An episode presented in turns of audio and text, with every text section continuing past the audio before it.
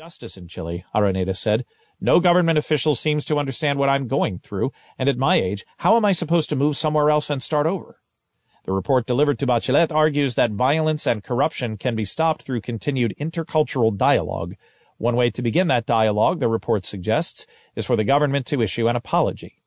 It is up to the state to recognize its mistakes, to ask for forgiveness, and to implement short, medium, and long-term policies to repair the region, the report said.